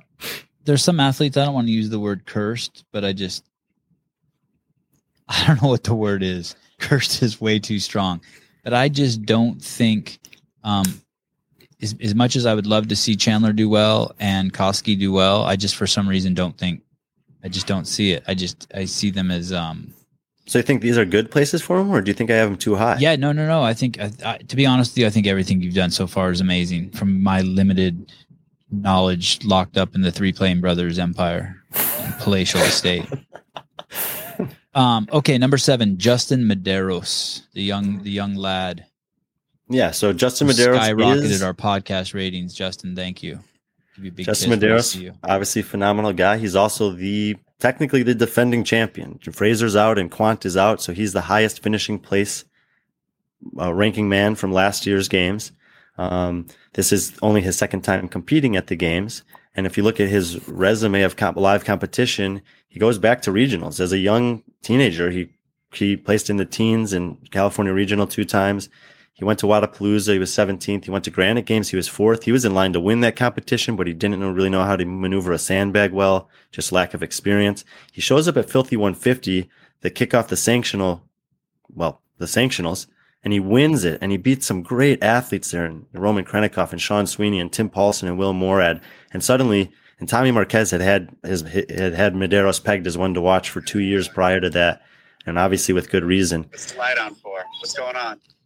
Uh, we're at number seven with uh, Brian and Hobart. Hey, I just called to tell you next time, don't fucking do that again. Next time you do a podcast with me, stay focused, man. Don't don't Talk- don't answer. don't your- ask, me, don't ask me about friends. Don't ask me about fucking family. Don't ask me about anything but the games. Stay focused, all right? So you're blaming me for why our, Hey. our podcast went shitty earlier today? You got one chance. You got one more chance. I'm going to give you one podcast tomorrow, and if you fuck it up, you're not going to get any more during the games. I'll give them to the, I'll give them to the fucking Buttery Bros. Oh wow, right? Are we clear? Oh God, buttery the buttery Castro. Ah, You know what I like So- about Dave is he's really big on second chances. Yeah, that's good. No, he's normally isn't big on things. I think he shit the bed on the podcast today. He was, I think he was mean to me, and he feels bad. And instead of taking um responsibility for it, he's blaming me. He just bl- I like that. Uh, okay, sorry, Brian. Number seven, Medeiros. Oh, what, what's interesting here is is that uh, there there could be a contradiction we're hearing. He's the number one contender. You're saying he's the best dude in the field, and in, in, in one side, you're one way you're saying because of his placement last year, but then you have him placed at number seven. That's right. So in a way, you're either saying that the other guys got so much better, or he got worse, or that um you're fanboying and there's guys you like better than him. No, none of that. I can appreciate all of those uh, sentiments and uh, attempts to bring me down, but no, it's none of those things. I think he's improved, and I think all the guys ahead of him have improved. And I think that, you know, he's going to do well this week. I just don't think he's going to beat any of these next six guys. Some guy wrote, um, Paul, Paul, I, I heard you by the way. Some guy named Paul Fendler. You didn't answer the question. Said, "Fuck Dave Castro," and so then I can write, I can right click like shit to do to him. I can, I can make him a moderator, or I can, or I can hide, hide this user, or I can put, I can even put them on a timeout. Put him on a timeout. I could remove them. I could report. It's so funny. No, just Nah, it's time out him a little bit. It's No. James, it's James, do you think. I've missed the boat with Medeiros here? Do you think he's better than this? No, I just I'm just I'm just getting a vibe on how I feel like you discount last year's performance by somewhere around like 30 to 40%. Like if you competed last year and where you finished, you get like a 30% discount on last That's a fair that's a fair thing to say, and it, and honestly, it might even be more than that. The thirty percent could just come from the fact that the field was thirty instead of forty, and there's a quarter of the field missing. It could come from the fact that you know ten guys who would usually be at the games hadn't had a chance to qualify for the games yet because COVID canceled the season. It could come from the fact that it was an online competition. We've never had an online competition at the games before, and there were only seven events, and it's been 10 years since or 11 years since we've had a, a, games with that few number of events to prove yourselves. Obviously in some of those years there were cuts but all of those things can combine to say that i'm not taking away from the guys who placed that they earned that spot last year given the circumstances. They had the same circumstances as everyone else once making the games and they outperformed them i want to see what those guys the medeiros and adler can do this year against a full field and a more robust test.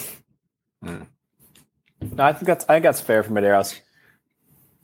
You do? And like I yeah, I do. I do. I think he's um super well rounded and I don't think he's going anywhere in the sport. And it's like if he finishes seventh this year, next year he finishes fifth. Like I don't I don't think it's like you know, I think there are some athletes where you're just gonna who have been competing a while, they're gonna do well, but they're just, you know, if they kept competing, they're gonna be 19th or 20th for a very long time. But I think, you know, he's one of those guys where he's I really think he's only gonna get better. Let me show, let me give you share you a, a, quick stat about him. So he was 73rd worldwide in the Open this year. He had 1,440 points. On 21.4, he had 1,367 points. Yeah. So he does have a hole in his game. It's strength relative to the best in the world. And we haven't seen anything announced yet that's really testing strength in the capacity that he struggles in.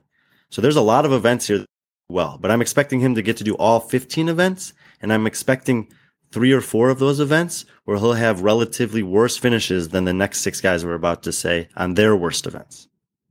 Um, would you be surprised if Justin Medeiros won the games? I included Justin Medeiros as one of the four people who I think actually has a chance to win the games. And I did that because he's in the category of I don't know how good he is yet because I haven't seen him in a competition like this. Based on his previous competitions, he's shown capacity to win events and to win competitions and to excel in competitions. He's very young. I still think he's getting better. He's got a great relationship with his coach, Adam Neifert, who has a ton of experience. He's got Matt Fraser in his corner. He's been able to train with him and learn some lessons from him this year. There are a ton of good things pushing towards Medeiros having the potential to eventually win the games. I think it's too soon this year, but I did include him in my top four in terms of the possibility of winning the games. His haircut is ass. Do you think Matt? Else, I agree with you. Do you think Matt's conveying any real technical information that's beneficial, or is it more of just like having someone like Matt Fraser say to you, "Hey, man, you're really good. I believe in you. You can do this." That really pumps athletes up, or do you think he's really giving them some special secret sauce about the weekend? I I got to be super transparent here. I haven't spent enough time with the elite athletes having conversations like that to know if Fraser actually knows things and figured things out that other people didn't. But I think that it's fair to say that Fraser is as good as anyone has ever been at seeing a workout and maximizing his potential within that workout. And if he's able to give Medeiros a couple clues here and there, hey, when this thing pops up in a long workout and it's rowing, this is one, two things that I do that a lot, I don't think a lot of guys are doing. I think he can give them some tips like that. Yeah. Uh, let, us ask you that question back, Hobart.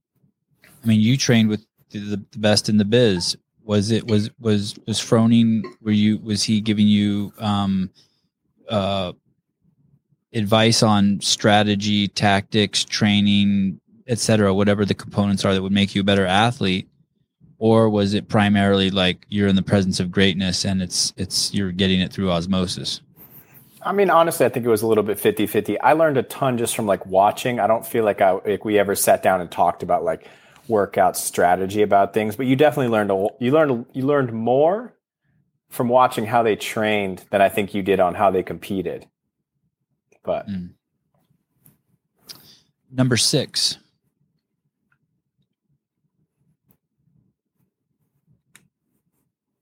I like the tension it builds before the slide flips. it kills me. Ooh. BKG. Björgvin Karl Gudmundsson, one of the most consistent games athletes ever, really. I mean, eighth, third, fifth, fifth, eighth, third. Those are his his last six games appearances. Prior to that, he has rookie season 26th. Crazy. Um, he was. uh Oh my god! Did I read the wrong thing? There's no one to fact Oh, check that's you. so funny. Facebook is not tracking this. Okay, this is funny. This is actually kind of funny. So the the stats that I gave for Medeiros on 21.4 were actually BKG's stats, but Medeiros's stats were almost identical in the fact that he had less than 100 points on the other three workouts and then 1,100 or 1,068 on that workout. So BKG also had this really outlier bad performance on the lifting event. Now we know he's not that strong. The reason why I don't have BKG any higher than than this and I fear that he may actually possibly do worse than this is I'm not convinced he's 100%. His, he did win his semifinal, but he didn't have a good performance relative to other people who did the semifinals, some of whom are on the list ahead of him here. If he's healthy, he's a podium threat. He's done it twice before. He's incredibly good. He's incredibly consistent. He has, uh, like, there was one year uh, where, uh, in, I think it was 2018, where his worst finish on the weekend was 21st. It was his only finish outside the top 20, and it was on the clean and jerk speed ladder where he missed advancing to the round of 20 by like a tenth of a second. Um, and all the guys were super close because the barbells were relatively light, and it was just about execution and jumping over the bar and maybe which foot crossed the line first. So when you're talking about a guy who can compete against 40 of the best and finish in the top half on every single workout, that's a guy that can podium at the games because he also has the potential to do really well on some workouts. So if he's healthy, he could do better than this. I'm suspe- suspicious of the fact that he's not at his optimal form this year. And so sixth is where I have him, understanding that that could be like plus or minus three or but based on his health. Um, I'm disgusted by that lollipop in his mouth. He still has Uh, that same picture of him up there. Number five, Paul Fendler. Just Number moving five, on. Paul Fendler. Now, Paul Fendler's an interesting guy because I don't know him. Oh, sorry. Uh, number five. Ooh, I love it. There's our boy Scott Panchik holding down the top Your- five. Your boy. He's not your Okay, boy? before I say anything, I would just Jay- I just put BKG high. I mean, I get the health thing, but I just I think BKG's back on the podium this year. But you know, what do I know? I'm just a and you dumb think this is a you know? Do you think this is a good spot for B for Panchik, or am I? No? This is a great this is a great spot, Scott spot for Scott Panchik. Yeah. He's taking he's abusing Scott because of your placement at BKG. Scott's just a scapegoat. for Yep. When, when we get to the podium, James, let me know who BKG is going to be on the podium instead of. Okay. But uh, in the meantime, and maybe you maybe you'll think I've got multiple people on the podium wrong. In the meantime, Scott Panchik, yeah, the I mean, he is one of the ambassadors of CrossFit. Ten years at the games, inside the top six, seven different times at the games. I mean, it's an incredible, incredible resume. Never on the podium. I know there are a ton of people pushing and hoping that he'll get on the podium this year. I kind of think this is actually the best version of Scott Panchik we've ever seen this season. He, I think that the, one of the best things that happened for him was going team and learning from Rich in that offseason. Rich used to be obviously a huge competitor of his, and we, uh, people can maybe remember. And if they can't remember, they should go back and watch that epic battle that they had at Central East Regional. I think that was 2014, where Scott Yep. was like nipping at his heels on event after event after event. And Rich has rarely been pushed like that in competition. Scott has a tremendous capacity, tremendous strength, tremendous experience to draw on. He's a threat in this competition without a doubt. He'll think that this is his best chance to podium, rightfully so. I don't think it's out of the realm of possibility. I just think that the four guys that I have ahead of him are better than him. And It's I'm gonna do it. as simple as that. I'm going to do a bias vote here, even though I'm a huge BKG fan. I think um, not enough people talk about this. I know the sport's the sport, but like Scott started an awesome grassroots competition that's CrossFit sanctioned. He's a big affiliate guy.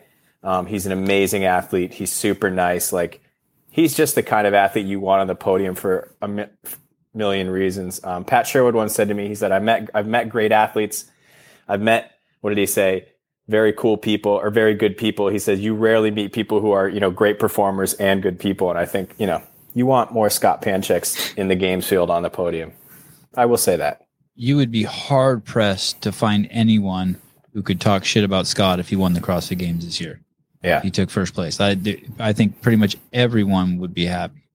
But Number four.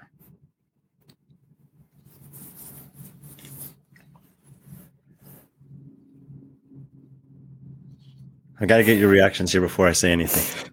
Ooh, I like it, man. James, who who is it?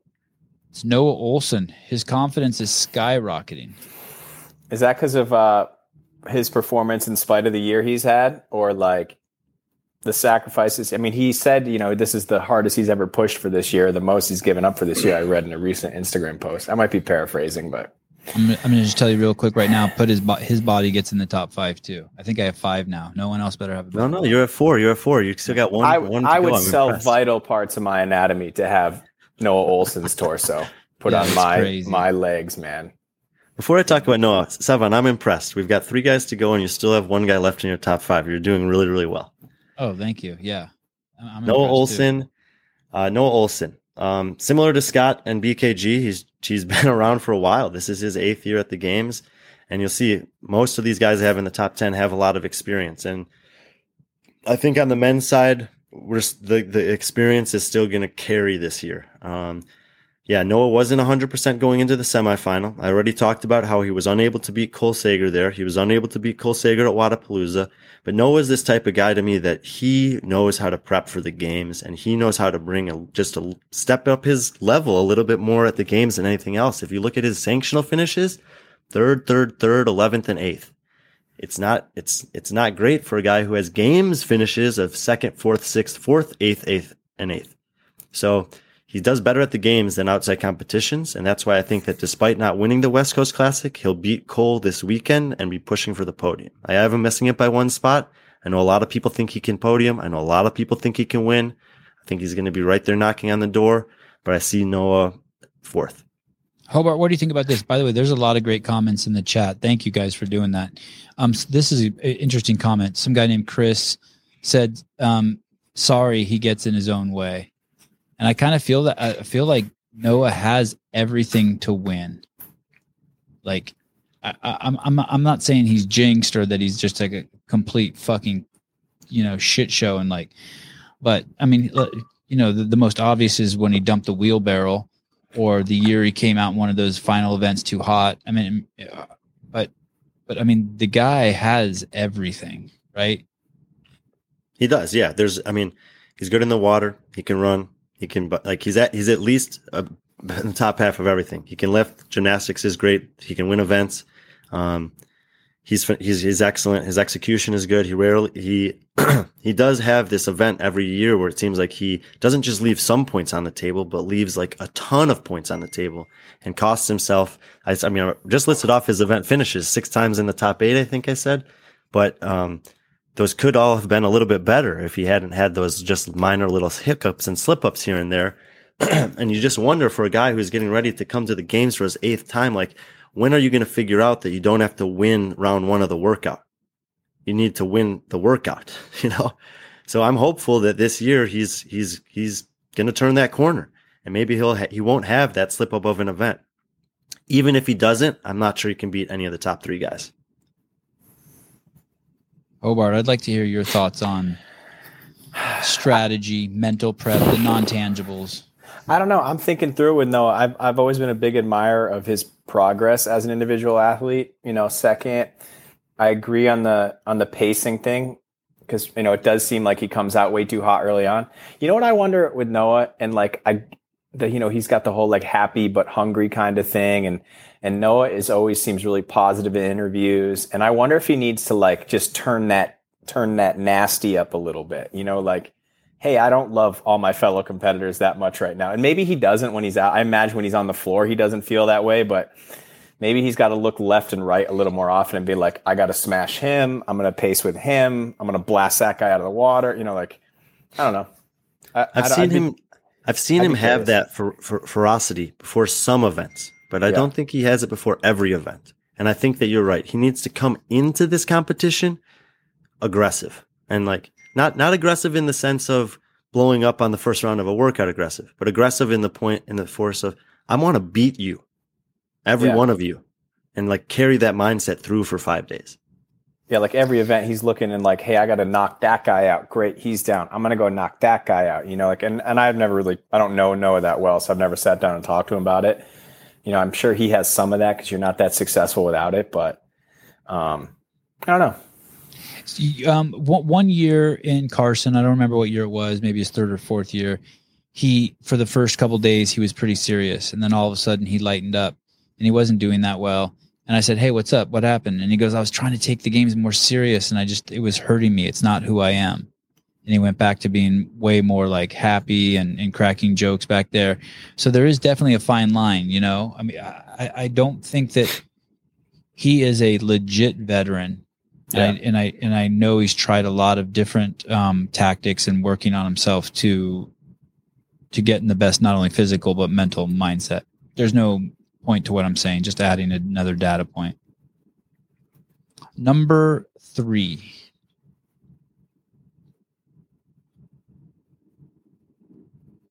Jason Hopper. That's what I'm guessing. I guess. Wow. Wow. Wow. I just I'm surprised you put Fikowski uh, uh, ahead of Hopper. That means you think that Fikowski is past his prime and is getting old. What? Not at all. No, I think Fikowski is primed to dominate the competition this weekend. And honestly, the more events I find out about, the more comfortable I feel with this pick and the, even the potential to do better than this. Um, he is amongst the best we've ever seen uh, in, in live competition. Honestly, he's his, with the exception of the 2019 season, when he showed up for a live competition, he is lethal. He is a force to be reckoned with. In sanctionals, he was first, first and second at the three he went to. He's a three-time regional winner. His first three years at the games, he was fourth, second, and fourth. This guy is a force to be reckoned with in, in live competition. He's a force to be reckoned with at the games. I have, where Hobart says I maybe emphasize or de-emphasize uh, performances from the last year or two. In that case, I'm literally throwing out his finishes from 2019 and 2020 because they are such big outliers relative to everything else he's ever done. Um, I think he is extremely focused, extremely dialed in. I don't think he's, I think he's making the types of life choices and sacrifices this year that Fraser talked about making that people thought were like, wow, he was really going to extremes to make sure he was in the best possible shape to win the CrossFit games. I think Fikowski will see this. If he ever saw this ranking of third, I think he would say, I intend to do a hell of a lot better than third. I think he is showing up this weekend with the purpose, focus, intent, and ultimate goal to win the CrossFit games. I wouldn't be surprised if he does, but I'm putting him third because I think the other two guys, I just think the other two guys are a little bit better. I think that Brent Fikowski has something that um, I, I, can't, can't say about every athlete that's huge. He will fight to the death every workout. He can do poorly and come back strong. He can not be doing well, be down, you know, in at the games and come back strong. I don't think he ever sees himself out of it. I think mentally he is. I don't know if it's mentally he's strong, but he's so calculated maybe whatever the reason is. I don't know. I don't know what the process is or what the procedure he has going on in his brain, but he never counts himself out, and that's what makes him very dangerous. And we know Rich Froning also had that. That he was. I don't know if we ever had to see Matt deal with that, but definitely, he, he he's in it to win it no matter what. He's not. He's he's uh he's always a threat. If he's on the floor, he's a threat.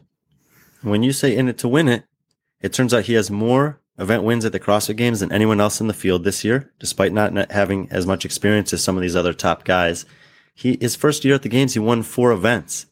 I'm not 100% sure on this, but I think there's only I think there's only three guys in the history of the games that have ever won four events in one games, and the other two guys have also won at least four titles at the CrossFit Games. And and this is going to sound kind of maybe stupid, but it's like there. I think there are so many people in CrossFit who compete, make it to the games that are fit, and they're like in the gym fit, but then it's like they're just not great competitors in the sense of like there's just something different about being at the games with the best, you know, zero zero zero one percent in front of a judge, in front of pa- fans, with all that stress, and it's like Fikowski is just someone who's amazing at handling and taking all that stuff and doing something good with it. And there are so many super fit people that I would probably beat Brent in, you know, online competitions or a hundred out of, you know, or, you know, a hundred out of 101 workouts in the gym. but you flip the lights on, you know, in the in the Coliseum, and he's like, "I'm just going to wreck your world, man." There's just not, you know, there's just people like that. I don't know what that is. You know, it's a million different just. things, the, but the, the other thing that- Well that's amazing Omar. about Fikowski is some of the people at the games that win multiple events at the games, they win the same kind of events over and over. They've got three wins at the games, they were all swimming events. They've got three wins at the games, they were all running events. Check this out. Fikowski's got a win in run, swim, run. That's a long, grinding endur- endurance event. He also has a win in 100%, which was a lightning fast box jump over, D ball over the sandbag or over the shoulder sprint event and the, under the lights at the tennis stadium at the games where everyone was neck and neck. And all of a sudden it's Fikowski that comes out and wins the event. Rope chipper, he was at the back, he's the middle of the pack, pulls the sled better than anyone else to win. Strongman's fear clips Matt Fraser by less than a second to win that event. Ranch mini chipper in the dust of aromas, third day after a long travel day, he runs up the hill with the wall ball faster than anyone. Climbing snail, odd object, weird implement, rope climbs and running wins this event. He's won in every time domain. He's won with all the nuanced things that show up at the games. He could snatch over 300 pounds, so he's going to do well on the lifting event. Maybe he won't do great on handstand walk and and running event, but give me the spe- give me the generalist over the specialist at the games, and especially when the generalist can also excel in several different time domains and weird kind of stuff that we only see at the games. Do you you want hear to that? move Fikowski? Did you hear that you in the in the dust of aromas? You hear that little artistic like bam. Brian's he's his game is up right now. too much ti too much time on talking elite fitness is making Oh, him so good. smarter. But he's still you're not putting but here's the deal. All that nice stuff said and he's still not beating Jayson Hopper. Boom. Wow, Brian friend. Well, let's go to number two. Throwing Number two. haymakers. I think number two makes Brian so uncomfortable. I think this is like, this is like Brian, like, this is like Brian, like when he got the first time he had a car and he wanted to see how fast it could go. He's really, uh, And I was like, 80, 85. oh my God. This is really bizarre and um, uncomfortable for you. I think that's my feeling about you putting Jayson Hopper at number two. The reason that it's uncomfortable It's like buying uncomfortable a for me, lotto ticket. It's like buying a lotto ticket, and you're not the kind of guy who buys a lotto ticket. fair, and the, and that's the reason why it think it would be uncomfortable for me is because I don't have a, a long laundry list of accolades to list off for why Hopper deserves a rank a ranking like this. Instead, I'm going almost on the opposite end of the spectrum and saying, once in a while, a guy comes around that just has it, and I don't know if I'm right, but I feel like this is the next guy that just hmm. has something that you can't teach. I cannot get over what not not it wasn't his results at the Mid Atlantic. He won half the events there. Scott Panchik was there. Justin Medeiros was there. Travis Mayer was hmm. there. These guys are incredible. He wasn't just beating them. He would finish workouts. They'd be 10 to 30 seconds behind him, come across dying and rolling around on the floor in agony. And he was just standing there like, I'm supposed to be here.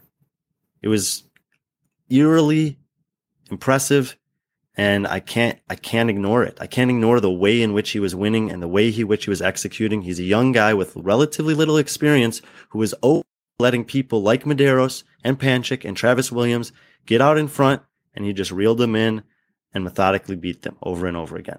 Besides those three event wins, he was second, second, and eighth, and the eighth place was in Gretel, which he was like, you know, he made a mistake in the competition and still was only 16 seconds away from winning that event too. I We think have- um Go ahead. I, I think Hopper has two crazy things going for him, intangibles. I think he thrives under pressure. Thrives.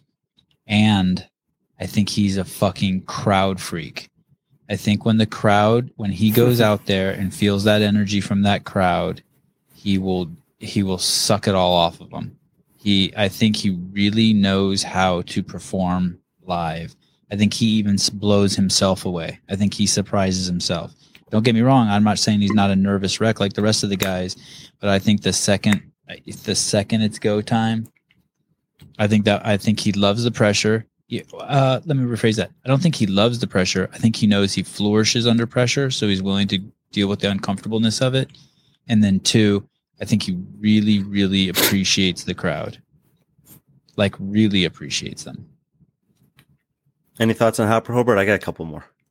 No, I actually I want to get caught up on. I got to rewatch the. I didn't watch the entire uh, Mid Atlantic, so now where where where where you're putting him, I'm going to watch it and give it a, a nice hard, uh, you know, under the microscope this weekend. But I mean, the last time I've heard people, so Patrick Cummings, who was a videographer for Again Faster way back when, came up from a southeastern whatever semifinal sanctional you know years ago and said, "Hey, there's this guy Rich Froning, and the way he's beating everybody." And I was like, "Whatever, Pat. Like, you know, who is this? You know, Richard Froning. You know, whoever this guy is." Ronnie, I remember that. And then, and you know, and then, you know, Rich did everything he did, and you know, Fraser was the same way. Northeast Regional, everybody was like, "You got to watch out for this guy, Matt," and you know, finished second the first couple years of the games, and the way he would beat people was exactly like you're talking about. Like he would win, and he was kind of like, "All right, that was really cool," and everyone else would be just lev- They had to kill themselves to get second. So, I mean, I've heard, you know, I've seen this with other athletes before. So,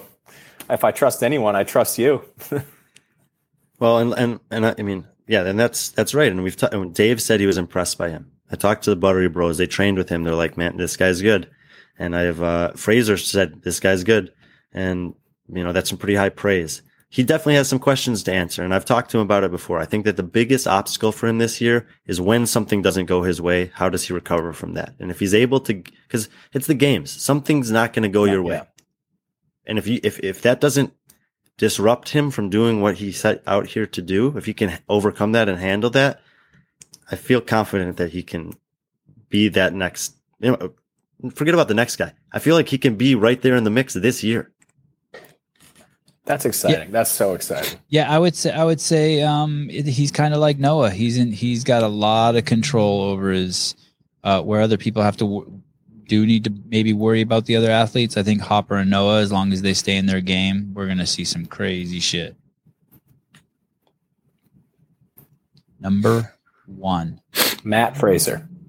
There are some funny comments, by the way. You guys are killing it in the YouTube comments. I love it. So Give us what's what's something good? because I said he's sucking energy off the crowd. Off the crowd, some guy responded, "Sucking off the crowd could be considered bribery."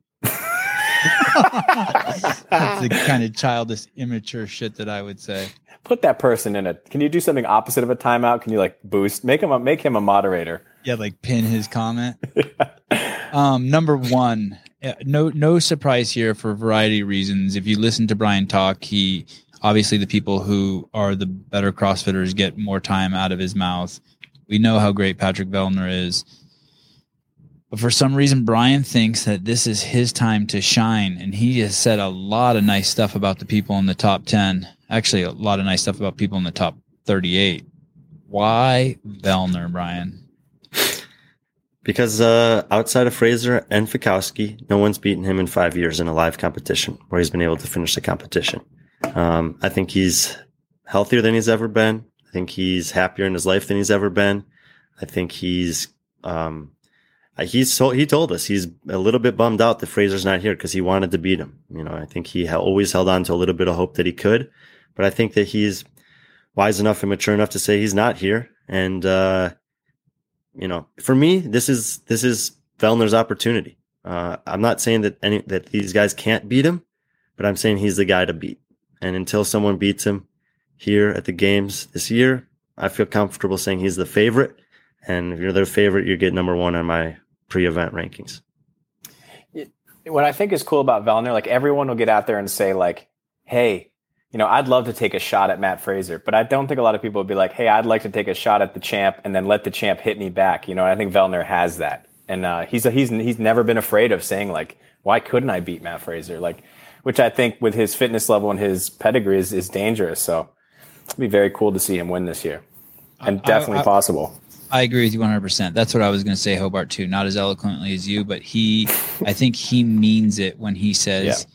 he wanted, he, you feel from Pat that he wants to beat the best guy. And he's, and, not- and I think that that's indicative of how good he thinks he is and the work he's put in. So it, it, it's, it's hard to, it's hard to argue. Oh, you're getting just tore up in the comments though, Brian. I can't say that I don't, I, it, it hurts me. I, Brian Tell me, loves tell me. Pat. Brian is biased. We all know it. Yeah, but Hey, all those That's yeah, he- fine though. Maybe he That's is, but like Maybe- who who who Right. beats Vellner? Everyone in the comments. You know, that's what I want to hear. right, and, and it's fair for them to say that, but on the other hand, it doesn't take away anything from the fact that like it, it, it he's His I results mean- I speak mean, for themselves. Why don't you guys His- put in the comments who would you guys who do you think is going to win? Yeah. What's weird is is that the only other person, yeah, who do you guys think is going to win? I mean, Ron Sutton says Panchik, Fikowski, Vellner will podium, but but who's going to beat Vellner? It's a really good question. When you just look at him and then you start pulling guys up and putting them next to him, who is going to beat him? He only shows up for the best competitions. First at Wodapalooza both years. First at Rogue, second at Rogue to Fraser, and second to du- to Fikowski at Dubai. Those are the most re- recent relative comp- uh, relevant competitions that he's com- competed in.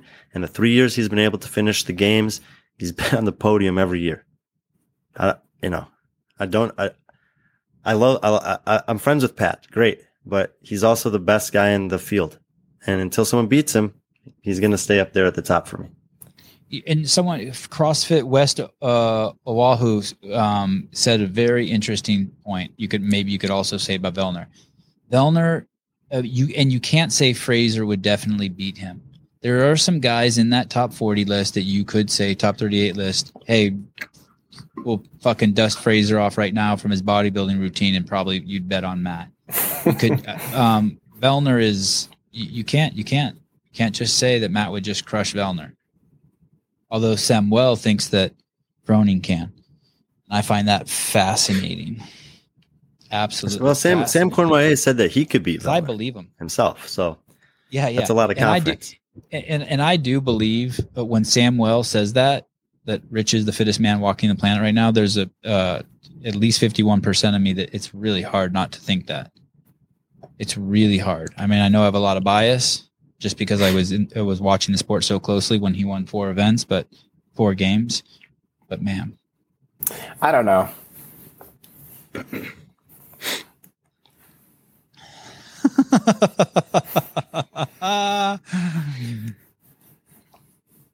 what don't Break- you know? No, Hobart? it's break time. Sorry. Break time. I'm hungry. I knew it. I'm hungry. Okay, man. guys, we are going to take a two minute break. I'm going to take my 18th P of the show, and uh, we will be back with the um, women's placement one through 40 at the 2021 CrossFit Games. Thanks for tuning in. Uh, we're out. Back in two minutes, three minutes.